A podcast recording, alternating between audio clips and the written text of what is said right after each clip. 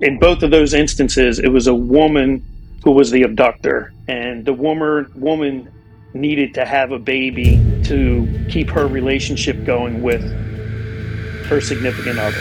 She came from Delaware. She drove into North Philly and she befriended a, a woman who had a baby in a stroller, offered to give her a ride, and she. Well, welcome back, everybody, to Cold Red. Uh, I'm Ray Carr, and with me, as always, is Jimmy Fitz Fitzgerald.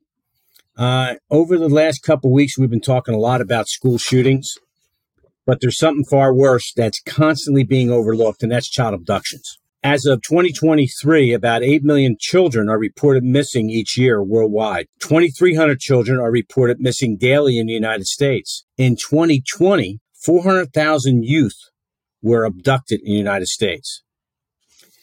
We have a special guest with us tonight, Kevin McShane. Kevin is a retired uh, supervisory special agent out of the Philadelphia FBI office and a former member of the child abduction response team.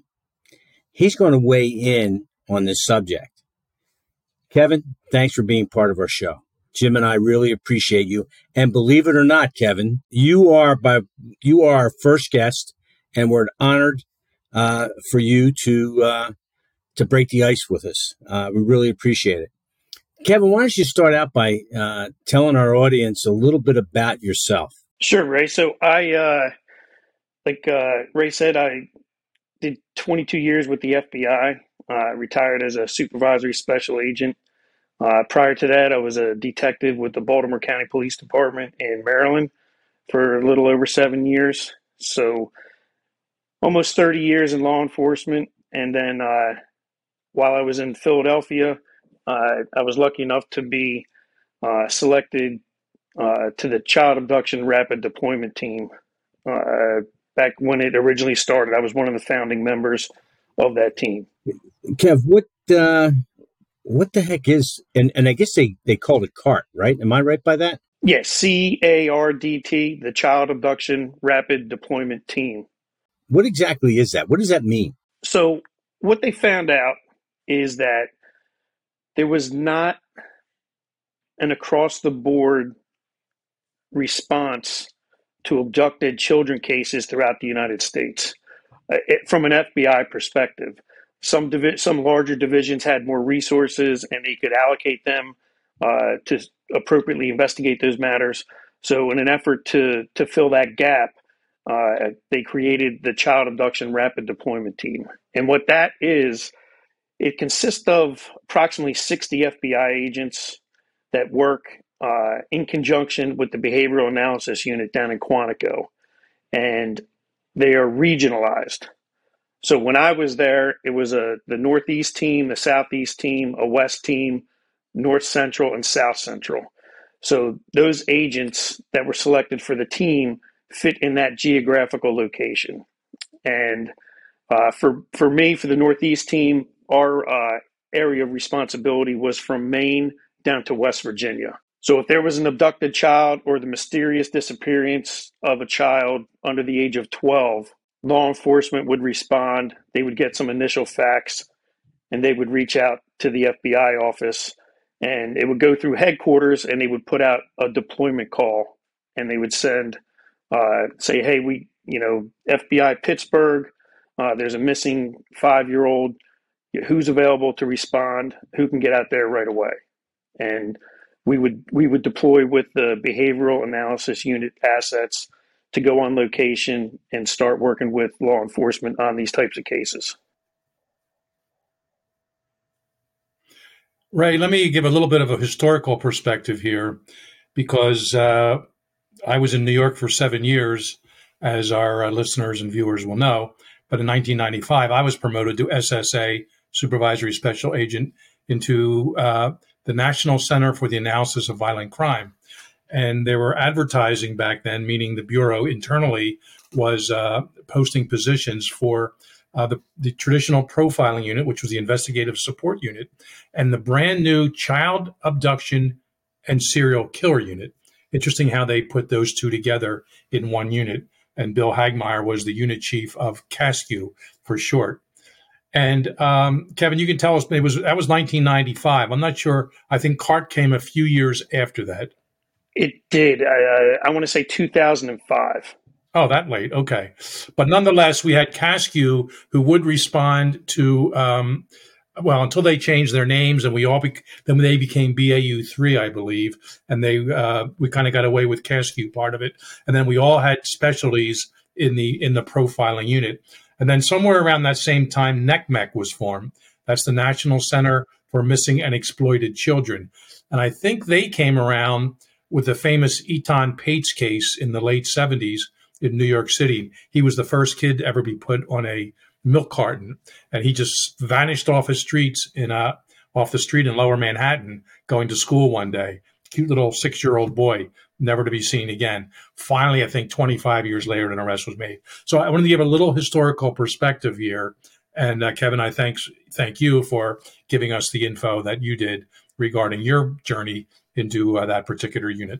Kev, I wanted to ask you. Um, I know you're your uh, area responsibility was the Northeast.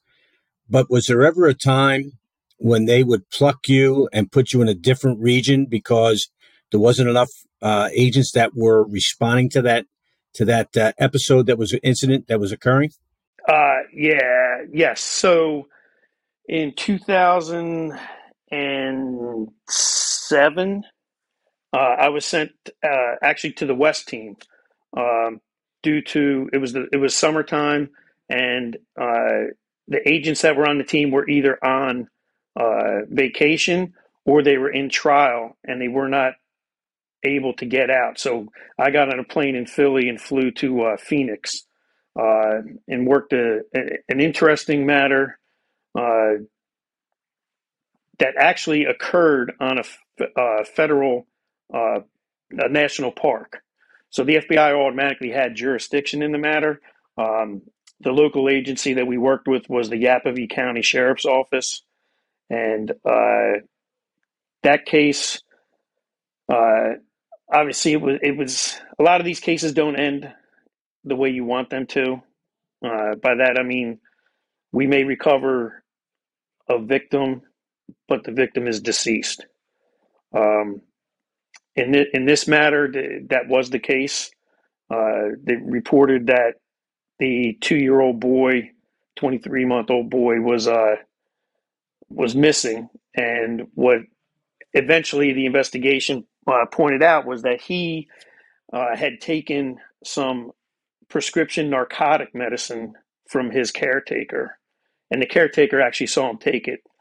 Caretaker didn't do anything to help the child, and the the child ended up passing away.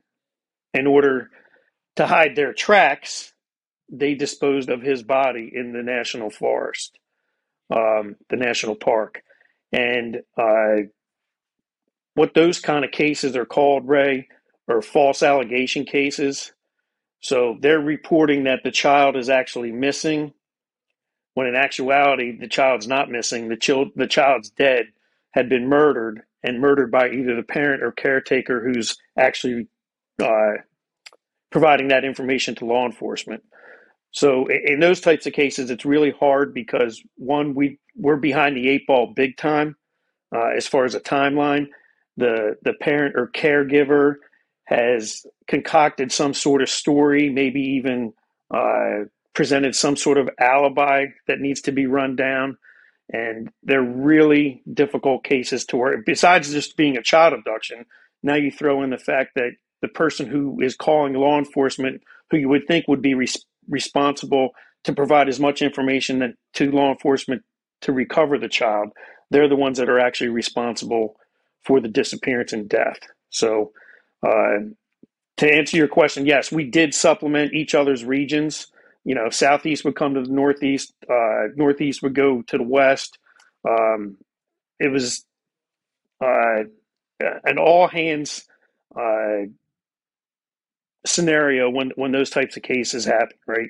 Everybody who whoever's available to go does go, and if they're not due to circumstances like being in tra- or being in court or on vacation, then other resources are pulled from throughout the country to respond. You know, Kev, I think it would be great and I, I don't know if you can do this, but I know our listeners would love to know from soup to nuts what it's like and, and how this whole how this whole incident begins.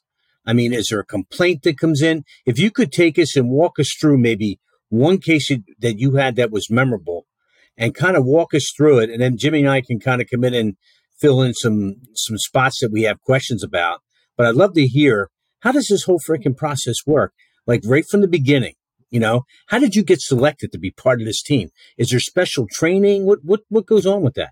So I, I got selected, um, and I don't know if it's a good thing, but uh, I had two I had two stranger abduction infant kidnapping cases while while a street agent in Philadelphia, um, both of which were resolved successfully.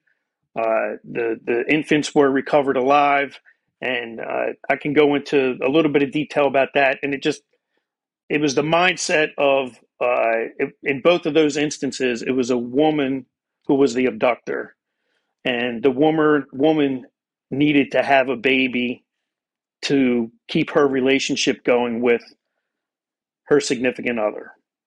And uh, the the one incident that uh, I think is the, is the most interesting part of the case that I had was she came from Delaware. She drove into North Philly, and she befriended a, a woman who had a baby in a stroller. Offered to give her a ride.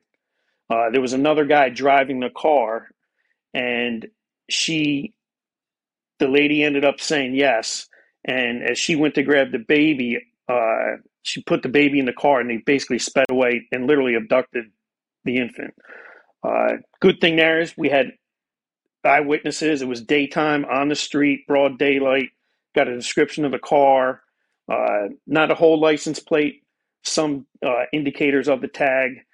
And in those types of instances, and Jim could Fitz can probably talk more about that, like the mindset of the abductor. In those types of cases where it's an infant and the woman is the suspect, there's a greater chance that there's not going to be any harm to the child because she wants this child to be her own. You know what I mean? She's going to nurture and protect it. Um, as the age of the victim goes up, the sex of the offender changes from female to male, and then there's a lot of times a sexual component introduced to that. Um, so in this particular instance, she did make a mistake. Obviously, she she got caught um, later on that night uh, down in uh, southern Delaware. Worked with uh, the state police and recovered recovered the infant down there. But she was um, an African American woman whose boyfriend was African American who was getting out of jail. And the mistake was she abducted a Hispanic baby. So even though he's going to get out of jail saying, Hey, I've got a baby now, but it doesn't look like me. So she had some more explaining to do to him uh, when he got out of jail. But bottom line is successfully uh, investigated. The offender was identified. The kid, reco- the baby recovered, and she went to federal prison. Um, so, based upon having, and everybody that was on that was selected for the CART team has instances or cases like that. So, they worked kidnappings, they work stranger abductions, they work violent crimes against children matters. So they already they're in that mindset and they they have the experience. Because I, I'll be honest with you, when we would do training, we've done training with 200 cops and detectives and when you ask them, hey, how many stranger abduction case not not like dad not returning the, the the kid due to a child custody dispute. I mean a legitimate like stranger abduction. How many times have you guys investigated that? And how many Ray, how many hands do you think go up in the room at that time? Probably one or two. Zero. Zero? Yeah. So the, which is a good thing that they're not working child abduction cases. That means that kids aren't getting abducted. However, they're not working child abduction cases, which puts them behind the eight ball because there's investigative strategies that uh, that we utilize that help us come to a successful resolution on these cases. So, uh, you, are talking uh, no. How do you how do you become a better homicide detective? Well, you, you by working homicide. Well, let me ask you this, Kevin. You know, I threw a stat out, and because I pulled a stat up here, and in 2020, the beginning of the pandemic, that whole year, 400,000 young children were abducted in the United States. So what you're saying is that probably less than 1% of those are stranger abductions. Is that fair? The stat that we would use that we work through through BAU is a legitimate stranger abduction is like less than one tenth of 1% of violent crime reported in the United States. Um, so it, it is, there's, and depending upon what statistic you look at, anywhere between 75 and 200. Now, with that said, and with the increase in human trafficking that's occurring throughout the United States, especially along the border, do you think those numbers are going to go up? I, I think they will. I, I, absolutely think they will. Um, you know, those uh, the, the the cases that when you get involved in, and, and as you guys know, those the, these cases take the heart and soul. You know what I mean? Uh, you put everything that you can in, into trying uh, to try and recover a child alive and well. Right? They're they're the most precious people in our society, and we need to do what we can to keep them safe. And I think uh, what you said earlier, Ray, about how did I get selected? So it was having that experience, and then initially it was sixty of us uh, throughout the in, in, the entire United States, and then we once we were selected, then we went through additional uh, specialized training, right? Um, and then every year the CART team gets together for a conference, and we go over. I should say we we went over uh, all of the the previous year's deployments. Uh, the the team leader would get up, do a presentation. Who was on the you know describe the facts of the case, uh, and, and, what I really appreciated on that it was brutally honest. Uh, the feedback because not everything goes according to plan, right? There's mistakes that are made, and we we each learn and grow from them because each case is different. Each case has its own uh, anomalies that that uh, make it specific to you, right? So by having this presentation, you tell everybody, "Hey, here's what I did. This is what worked." But I'll tell you what, I messed up doing this. I should have went down this road, but I didn't. You know, I, I should have done this one extra thing. So it's it's open communication, which I think makes the team grow and, and learn from from mistakes or gaps, and uh, it it fine tunes them so that hey, if the, another team, hey, I remember that McShane gave that presentation on that case. You know what? He did this and it worked, and I, you know, this is kind of a similar situation. So maybe I can use that technique or, or that go that uh, use that perspective to to assist me in my investigation. So I really did enjoy the uh, the car the conferences and you get a lot out of it. Like having case examples, um, I think brings it home from uh, from a learning perspective. You know, you can read about stuff and talk about it, but when you bring it home, like, hey, this is the real deal. This is what happened and you lay the facts out. I personally learn more from that than just like looking at a PowerPoint presentation, somebody reading off of it. You know, there was an interesting trend in the 90s, Kevin, and you, uh, one of your cases there mentioned it, uh, of, of, women.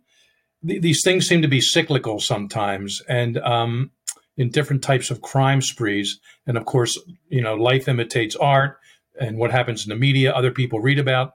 But all around the U.S., there are women who they pretend they're pregnant with their boyfriends or their husbands, and in fact, uh, they realize at some point they have to deliver a kid. So there are kidnappings like the one you just mentioned in, in North Philadelphia, wound up going to Southern Delaware. But there were also women, again, in the 90s, I remember a number of cases. I think one out of Doylestown Hospital, which is also Philly division, or a hospital in that area, in which women would walk into the maternity wards and somehow finagle their way into the maternity ward itself, pick up a baby, and I'm the mother. I'll walk. I'm, I'm, the, I'm the aunt. I'm going to give it to the mother. And and shortly after those type cases happened, um, the maternity ward. You go to a maternity ward nowadays. Nowadays, it's uh, it's almost like TSA is there. You're being you're being wanded and everything like that. The babies are you know have bands on them. But the other even more violent and more disturbing trend that's up to a few years ago this happened you guys probably know where i'm going is there be a woman like the one you've described driving around maybe they befriend someone maybe they just see someone they stalk them a woman who's pregnant get them alone and this is going to be graphic here folks but i won't go overboard basically they knock them out and they make sure the baby you know she's like seventh eighth month of pregnancy they get a sharp knife and they cut the baby out of the woman cut the umbilical cord and that becomes their baby. They come home to their boyfriend. Look at our little child, and uh, and you know, sometimes the guy may know, sometimes he doesn't. Um, but that's his. Uh, that's how. That's what kind of mental um, mental abnormalities are at work here with some of these women in doing things like that. Don't get me wrong, guys do these things for sexual purposes with young kids. Women do it for some kind of a maternal need that, for whatever reason, nature is not permitting them to provide an actual child, so they steal one off someone else. And uh, and you've seen these uh, these trends over the years. And uh, I think that wasn't there one in Doylestown. I remember reading about it, hospital. That I think the baby was recovered. Yes, there was. I I, I do remember that. I, that was out of Fort Washington. Yeah, Fort Washington handled that uh, the the President Agency for Washington. But Kevin, getting back to you, you know they say rapid deployment. So when an abduction happens, how long does it take you to get boots on the ground to wherever that may be? So I will say for like the Northeast region, we were we were we could be there quickly because uh, the agents that were in the Northeast team were stationed in the Boston division, the Albany division, the New Haven division, Philly division, Pittsburgh division, and Newark division. So, and the Northeast is not really, as you guys know, it's not that spread out. But you you start getting out to like Idaho and Montana, then your your your response time uh, is escalated. It, it's longer.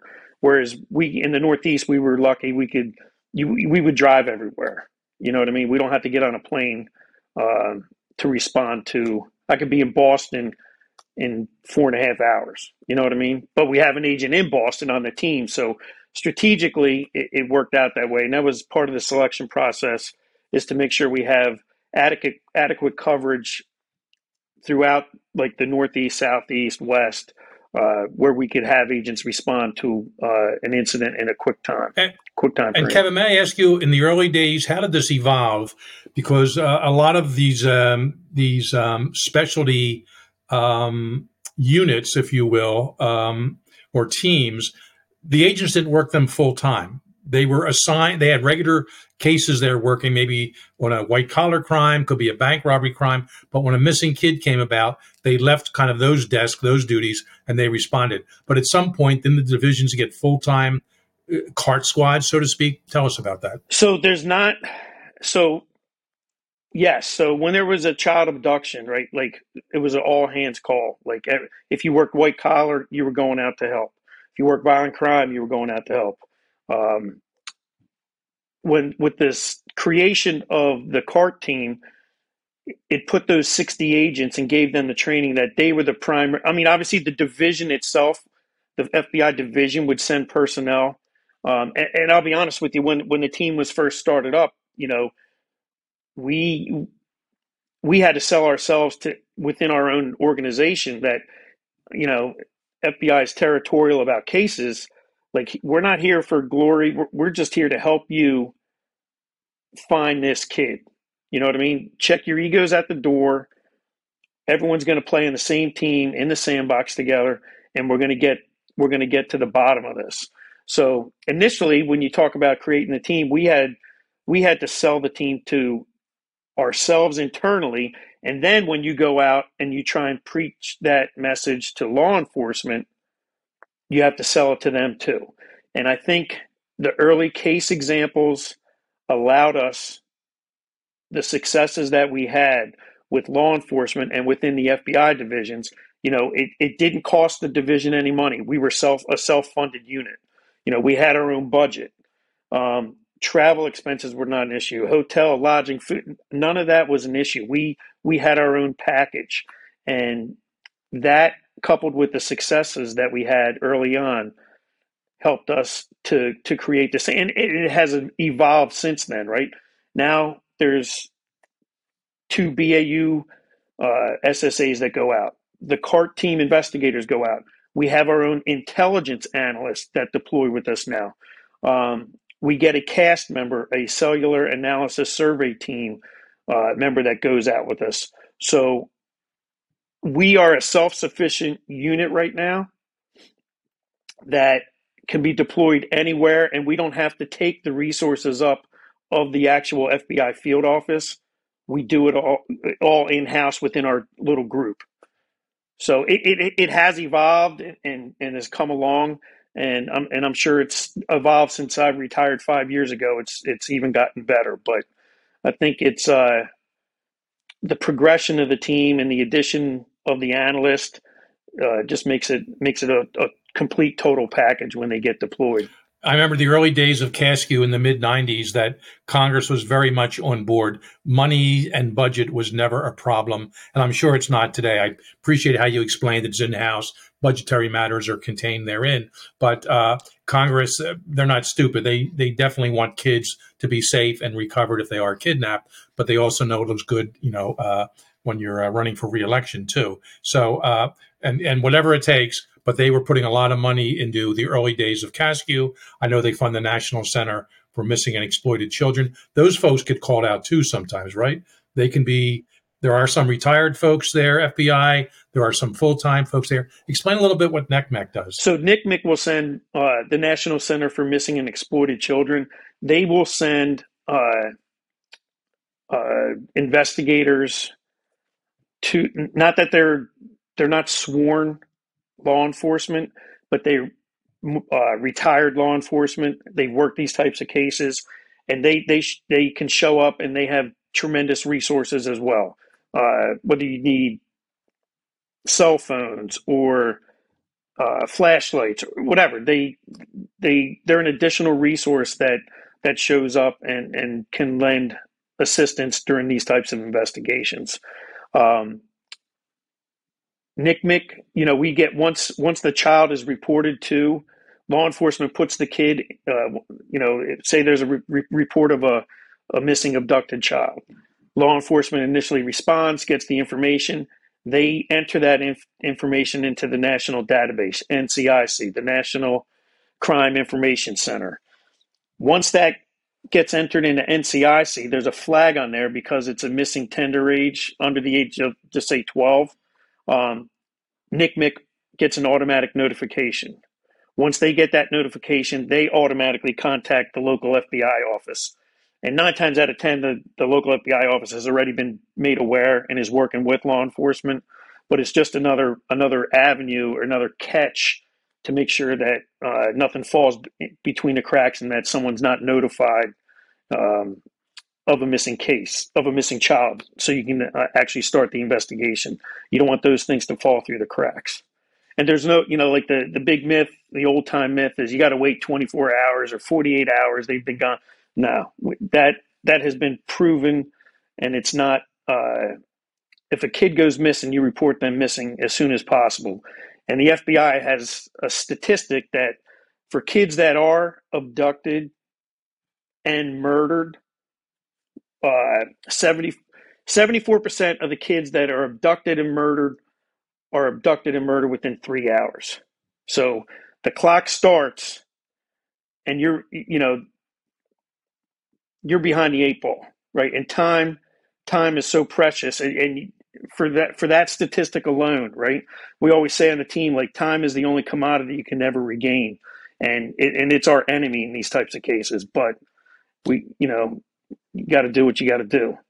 When you hit the ground in one of these instances, what what's going on? Tune our listeners into what's happening. Put us put us inside one of these things. Let us know what's going on. What are you doing? Yeah, right. So it's it's a very fast paced environment, right? Um, there'll be a team leader that is in charge of the the agents and analysts that respond to this situation, and they work with the FBI field local field office. Um, but ultimately, it's their responsibility to make sure you know the T's are crossed and I's are dotted. All right, so you get uh, you get there, and the first thing that we always wanted to do is give me a timeline. I need a timeline. You know, who was the last person that saw this kid alive and when? And I want it to not be the parent or the caregiver. Okay. Take the information from the reporting party, which is probably going to be the parent or the caregiver, but then we need to verify that that is that information is accurate because of that false allegation stuff I was talking about earlier, right? So the number one thing when we get there is I want to see a timeline. You know, how long's the kid been missing? Who's reporting him missing? And what have you done? Have you done a neighborhood canvas? Yeah, we knocked on the door. Okay, well, I need to see a list. Okay, I want to pull up a map and I'm going to have specific addresses and I need to know that law enforcement went to that address. And you're going to fill out this form, and the officer's name or agent's name is going to be on it, and you're going to own it, right? You're going to get in the house, and people cooperate. They're not going to not let you in the house.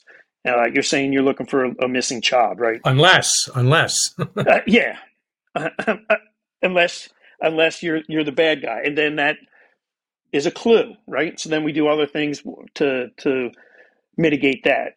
Um, but the first thing we're doing a timeline and we're canvassing the neighborhood, right? So then we're also going to put people on uh, a video review.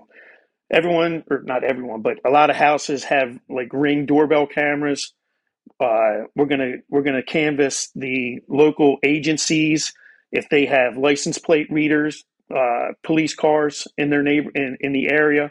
What tags showed up on there? We're to canvass the video of uh, if there's traffic cameras, if there's uh, like fast food restaurants or gas stations or anything like that, wherever there's camera coverage. And then we're going to have our CAST guys start doing cellular analysis um, surveys of the different uh, towers that are in the nearby area. And we'll do preservation letters to preserve that data should we need it later on down the road for some type of prosecution uh, once we identify the offender to actually put him in the area uh, at the time of the offense. So there's a lot of moving parts, and then you you know you're briefing out the executives of what's going on. You're going to be liaisoning with uh, a commander of the local or state police agency that you're working with.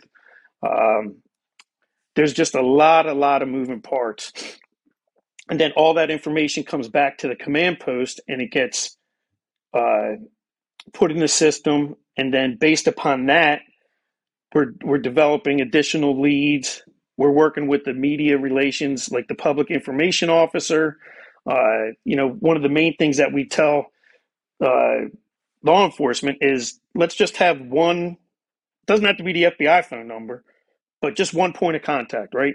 If you look around and you see flyers, you're going to see uh, call so and so sheriff's office, and then below that, uh, or call the FBI, or call Nick NCMEC. We just need one point of contact, right? That's a centralized location where we can monitor the information that comes in. We can generate leads based upon that information, and it can be tracked. So there's a whole tracking mechanism that we use uh, in these type of cases because the information does come in and it's fast and it's furious and you don't want to miss anything what might seem like a, a, a non-significant event to somebody just calling in something could be significant because they don't know the other end of the puzzle right like we got all these other pieces and we're just waiting for that one and this person's got the nugget and they don't even know they have the nugget so they come in that information comes in uh, we do we do roadblock canvases you know, um, at the particular time of the disappearance of the kid. If it's a late night disappearance, you know, you're going to catch. If you do a roadblock, you may catch the uh, delivery driver who's delivering donuts at four o'clock in the morning. Uh, who, oh yeah, I saw a blue. Well, what what'd you see? Not and that that's the other thing that we taught law enforcement is you don't ask them, did you see anything suspicious, right? Because you're narrowing it down to what they could potentially have observed. So you ask the more broad question, what did you see? Because if you ask what's suspicious, well, what's suspicious to Fitz is different than what's suspicious to Ray, which is different from me. So if you just ask the broad question of what did you see instead of anything suspicious, you get better results. I think what's important too, let me just follow up on Kevin's point, because I was I was at a few of these uh, I helped coordinate a few of these things. It's not just the roadblock, maybe the night after, but you do it if it happens on midnight on a Tuesday, a kid goes missing. The following Tuesday at midnight, thinking people have patterns and schedules in their life, you do it then. Maybe do it a few Tuesday nights in a row, maybe even up to a month. Hopefully, you'll get lucky. And yes, some leads have developed that way. So it's not just the very next night or the next day, whatever, but you try to time it out on a uh, on, on the same day of the week at the same time. You're absolutely right, Fitz. Spot on. Yeah, you're you're doing a continuous assessment with the information coming in. It's changing, like you said, it's changing very very quickly because of the information that comes in. But here's a question: I don't know if you can answer this. When you look at all of the incidents that you've been out in, and Fitz, you've been out in some of these. I've been out in very few, not like both of you two. But what have you seen?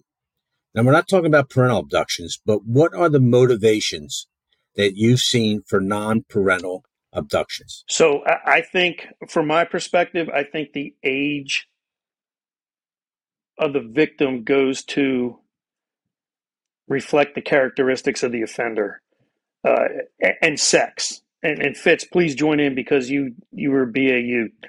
Um, the example I gave of the woman abducting the infant because she was trying to save a relationship that in that particular case and in, and in those types of cases, the offender is not there to sexually abuse or murder the baby. They're doing it for some maternal instinct to keep a relationship alive that they can't have a kid.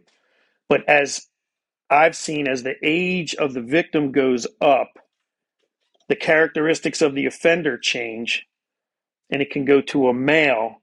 And that's when the, the sexual component of these abductions uh, takes place. If that makes sense. Yeah, it does. And there are sort of parameters that uh, we in the BAU would look at. And, and quite frankly, I didn't work as many of these child abduction cases. By the time I got to the BAU, between the child abduction serial killer unit and then when we basically broke into our own separate expertise, I went with kind of language and adult profiling, where other folks went with uh, the child abductions. But uh, uh, yeah, stranger uh, stranger abductions are really rare. The rarest of the rare is uh, profit oriented kidnapping, and that's why the JonBenét Ramsey case. We're not going to get into that here, but you know that's so rare that someone's actually asking. You know, is the Lindbergh baby Frank Sinatra Jr. Patty Hearst for kind of ideological reasons, the Exxon um, um, uh, vice vice president up in Newark division, uh, and that was he was an adult. But they're so few and far between, so you can almost rule those out as being if once a decade that happens. That's you know that's even maybe a stretch. But uh, but the other child abduction that you are talking about, it has it's generally it's mostly over sex, meaning the the usually a male offender will desire sex with the female victim or the or the uh, male victim, and again, age factors kick in and do the survivability rate and all of those. Um, but uh, and there's all those those rare cases that we talked about earlier where the mother just wants their own child. They're not quite as common as the other factors involved um, that we've already discussed, but uh, but they all out there. So yeah, it's it's mostly sex oriented on the part of a male offender looking to take one of these kids and uh, and and have their way with them, and usually uh, if not recovered within you know 24 hours or so. Um, again, depending on the age of the kid, uh, it can be problematic. Although that trend burst a little bit in the last 10 years when these um, kidnapped victims, I forget her name, out of uh, Utah, a blonde girl was taken by like some homeless guy. Catherine Smart. Yes, thank you. And uh, you know, I never forget looking at the parents, and that's we were sent videos back in the day, and I would go over and help uh, the BAU three guys because I'm the language person. And we watched some media interviews of the parents in that case. I also remember the Susan Smith case. Remember that woman in one of the Carolinas? In North Carolina. She, her boyfriend didn't want kids, so she tied her to, well, seatbelted her two little kids in a car, pushed them in a lake. The car gets submerged. She comes back, oh my God, my car, or uh, my kids were kidnapped and uh, a black guy did it, you know, and within about three or four days. I remember watching video of her saying, man, something's not right with her. Then a number of years later, there's, uh, um, uh, was her name Smart, the Utah girl, uh, her parents. And I said, boy, if these guys are lying, if they're involved in the death of their kid or their kid being missing, they're some of the best I've ever seen. And I basically said, no indicators of deception with them. This is a stranger abduction. And of course, it wasn't for money or profit. We found out later what happened. And that young girl, I think a year later, she like shows up and she breaks free from this group and she some other person picks her up and and she went back with her family and now she's an advocate for um, for uh, for kidnapped children, missing children, any any kids involved with domestic abuse. So good for her doing the work that she does. So um, uh, yeah, so it's it, it it there's all kinds of victims. Let me also give let me give a perspective from a parent. Um, uh, I've told this story on a on a several other podcasts, and it's in my third book, and I'll do a truncated version. We had a woman come to us that her father was a serial killer and uh, she was been estranged from him for years. We started working the case. She went undercover to see her. It was her father, but we had her wired up. We had a limo wired up. We took him for rides.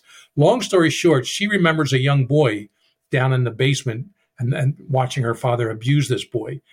And it turns out, um, right around the time she was reporting this, a little boy named Douglas Legg, L E G G, this is in the Albany area of New York State, uh, went missing about 1971 at one of the biggest state forests in the area. So I'm involved with a New York State trooper 20 years later working this case of the woman who thinks her father's the serial killer also may have killed and abducted this little boy because she has memories of a little boy in the basement being tortured.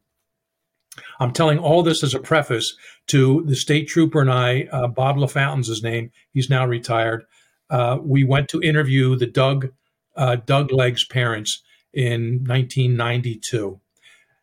In my entire career, this is the toughest interview I ever did because the kid was still missing. They never found him. They were at a family barbecue, like 100 people there. He, he's walking with some older relatives. He's uh, seven years old. Oh, I got the wrong pants on. I'm to go change my pants. He goes back to the woods. No one ever sees him again. The most, the largest manhunt, if you will, or child hunt in New York State history. They dove every lake within 10 miles. Anyway, now we have a suspect in this father. I go back to the parents with the, the, state trooper and we interview them and they bring us in the door. They have their whole dining room. It was a nice size house they had with with uh, reports, three ring binders, maps on the wall. They were prepared for us to come. We represented to them a glimmer of hope that we could somehow give them an answer to their missing to, to what happened to their missing child. And they were they have one special three ring binder. Oh, so these are the ones from psychics. Oh, so psychics are calling you? Yeah, we pay a few of them because they seem really good. Okay. And the last psychic we work with claims he's now, you know, 27 years old, living on a commune with a bunch of old hippies in Northern California. So we, we're paying an investigator to go out there and what do you tell these parents not to do it? Uh, and we can, we said, we have no guarantees here. We're looking into this case. We're trying to figure out what happened. And they were so appreciative. And um, the long story short of this is the father was not the killer that we thought he was. He was sexually abusing his daughter when she was young. But some other people came about and they said they saw a child's skeleton in those same woods 20 um, some years ago. And if nothing else, in that case, we, these parents got some kind of closure. Their son died, probably of natural causes. No indication he was kidnapped. So, kind of a long story. It's not a child abduction per se, but a missing child. But it can be missing child as a result of a criminal offense. And these are what the parents have to live with 20 years later. I mean, 20 days later, 40 years later. It, it was just hell for them. They were polite, friendly, but they hugged us. We represented FBI, state New York State police working together, and it was some representation of them of what could possibly give them an answer to their missing child. So we're all dads here, I think. Kevin, you too. Yep. And I'm sure when our kids were little, amusement park, the beach, you know, department store, even two or three minutes, your kids go out of your sight. There's a there's a part of your heart that's just as beating. We're tough FBI law enforcement people, but my kid's now missing. You know the bad people out there, the evil that you know lurks among us. And then in every case, of course, I think here we eventually find the kids and they're fine. Nothing went wrong at all. But boy, uh, it's a scary feeling. Imagine having that feeling for 20 years as I sat down with these parents of Doug Legg. So kind of a long story there, but uh, the parents, there are parents who will lie, uh, like that Susan Smith I talked about earlier. Parents very much legit are victims. The smart parents uh, from Utah, and then these the the Legg parents, even 20 years later, just the the sincerity and the the the, the vacuum in their heart from uh, from having this missing son. So it's a very difficult situation, and I'm glad the FBI they came up with a few different teams. The evidence response team in the 90s, of course, Hostage Rescue Team, the computer team. What's that? CRT? I forget. Yeah, CART. CART not to be confused yeah. with this CARDT, right? Right, not be confused with this CARDT. Yeah. And uh, there was, uh, of course, uh, W, you know, weapons of mass destruction teams. Every division had someone with an expertise in that. So it was really great in the 90s under Louis Freeh, putting a lot of these special um, you know units together you know even within the division so kevin thanks for you know you and your colleagues all you've done there and i was glad to be even indirect you know a part of some of these investigations over the years. And, and fitz i just want to highlight what something you, had said uh, on some of our deployments it's not it, it ends up not being a criminal matter. Um, it's a mysterious disappearance. The kid is missing and we find we've had multiple uh, children fall down like abandoned septic wells that end up being accidental deaths. Um, kids are gravitated towards water. We've had multiple uh, kids drown. Um, so when we go when we go out, you know, we're looking for a missing kid, but sometimes it's not a criminal matter. It's not a criminal offense, and it's just an accidental death that that came upon a, a, a little kid way too soon, falling down a well, and you know, I just wanted to bring that out too because you you had just mentioned that. And one of the advices there was a case in New Jersey of a missing kid. I think again in the '90s. It's when I remember these things. Um, the kid was missing for two or three days. All kinds of police involved, maybe FBI, and um, the kid was in the trunk of a car. Nothing criminal, and that's before they had the emergency pins you could pull, and it was a standard. That was trunk. in Camden. Okay, it was three kids, three kids in the trunk playing, and they okay. uh, the the, uh, the trunk fell down on them. It was a summertime, and yeah, all, all of them passed away. Yeah, and I've and ever since then, every case I've ever worked, and I even I'll email uh, you know officers now sometimes. Don't just do your neighborhood canvas. Open the trunk of every single car just you know it, maybe you'll find nothing but at least you can say you've done that and then uh, every once in a while you'll hear that still happening. The kid may already be dead unfortunately but at least you'll know where he or she is at that point. Hey ray i would like to just talk one one more thing real quick if i can.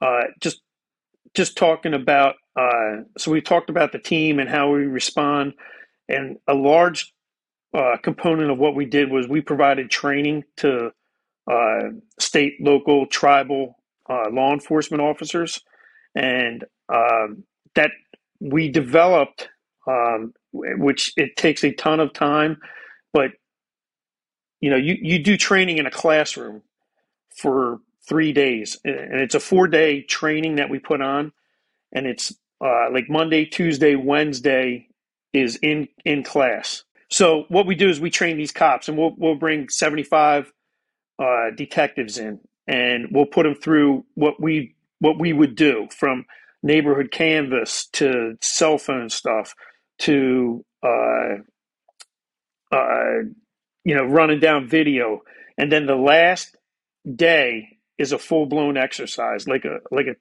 like a FTX, and what we have a scripted scenario. Uh, you know, and it'll start up. We'll give them a little bit of of information. Hey, a call just came in. Uh, there's a missing kid at 123 Main Street. So then they they literally like four of them will go to one two three Main Street.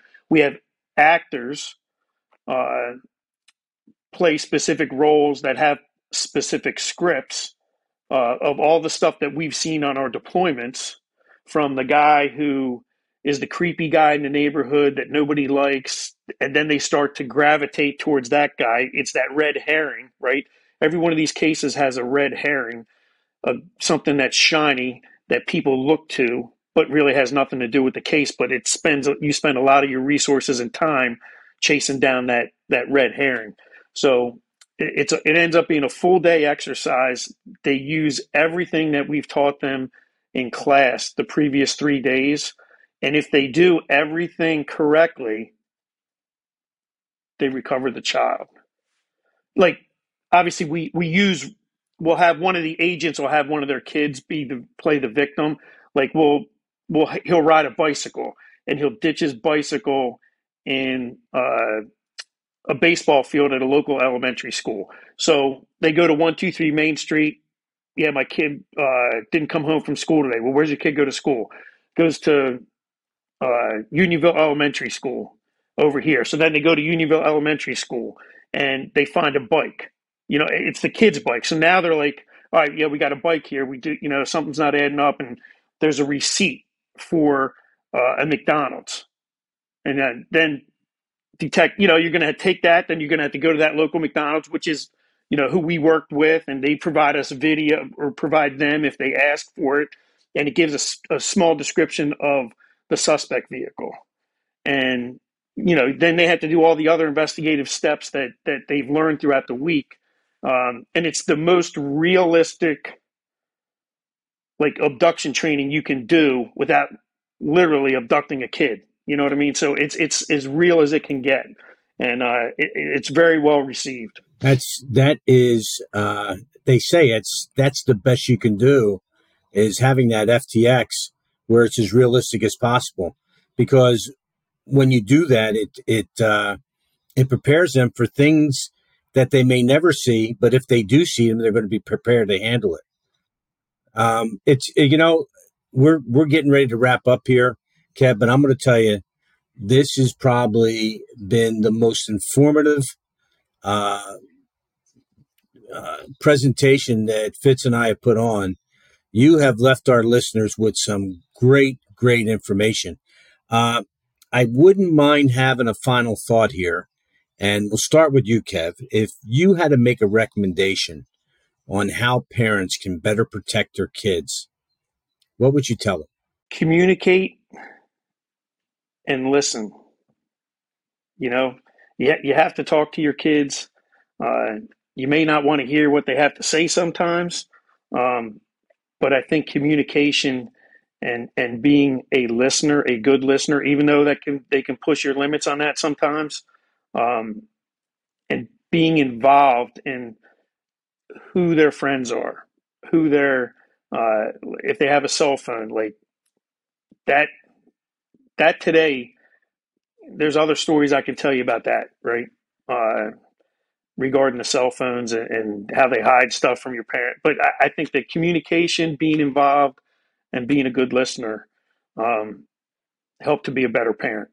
Yeah, what I used to do with my kids, and um, maybe a year or two away from my grandkids doing this, is I would role play with them, and I would talk to them in advance about that there are bad people out there, and they don't always look like you know monsters or ogres or gremlins, things like that. They could look very much like a normal quote unquote person. So uh, I would tell them how the people come in and say, "Oh, I'm looking for a puppy dog. Could you help me?" Or uh, "Oh, uh, your mom told me to pick you up." You know, at school today. I can give you a ride. I'm your mom's friend, you know, whatever. So I would sometimes pull coming home from work, whatever my deal was, and my five or six or seven year old is maybe down the street playing with some friends, and they would know what I'm doing. Uh, hi, little boy. Uh, what's your name? And they knew then. Don't even give the name. Oh, okay. Well, look, I'm missing a little puppy dog, little white and brown dog. It's his name is you know Fido.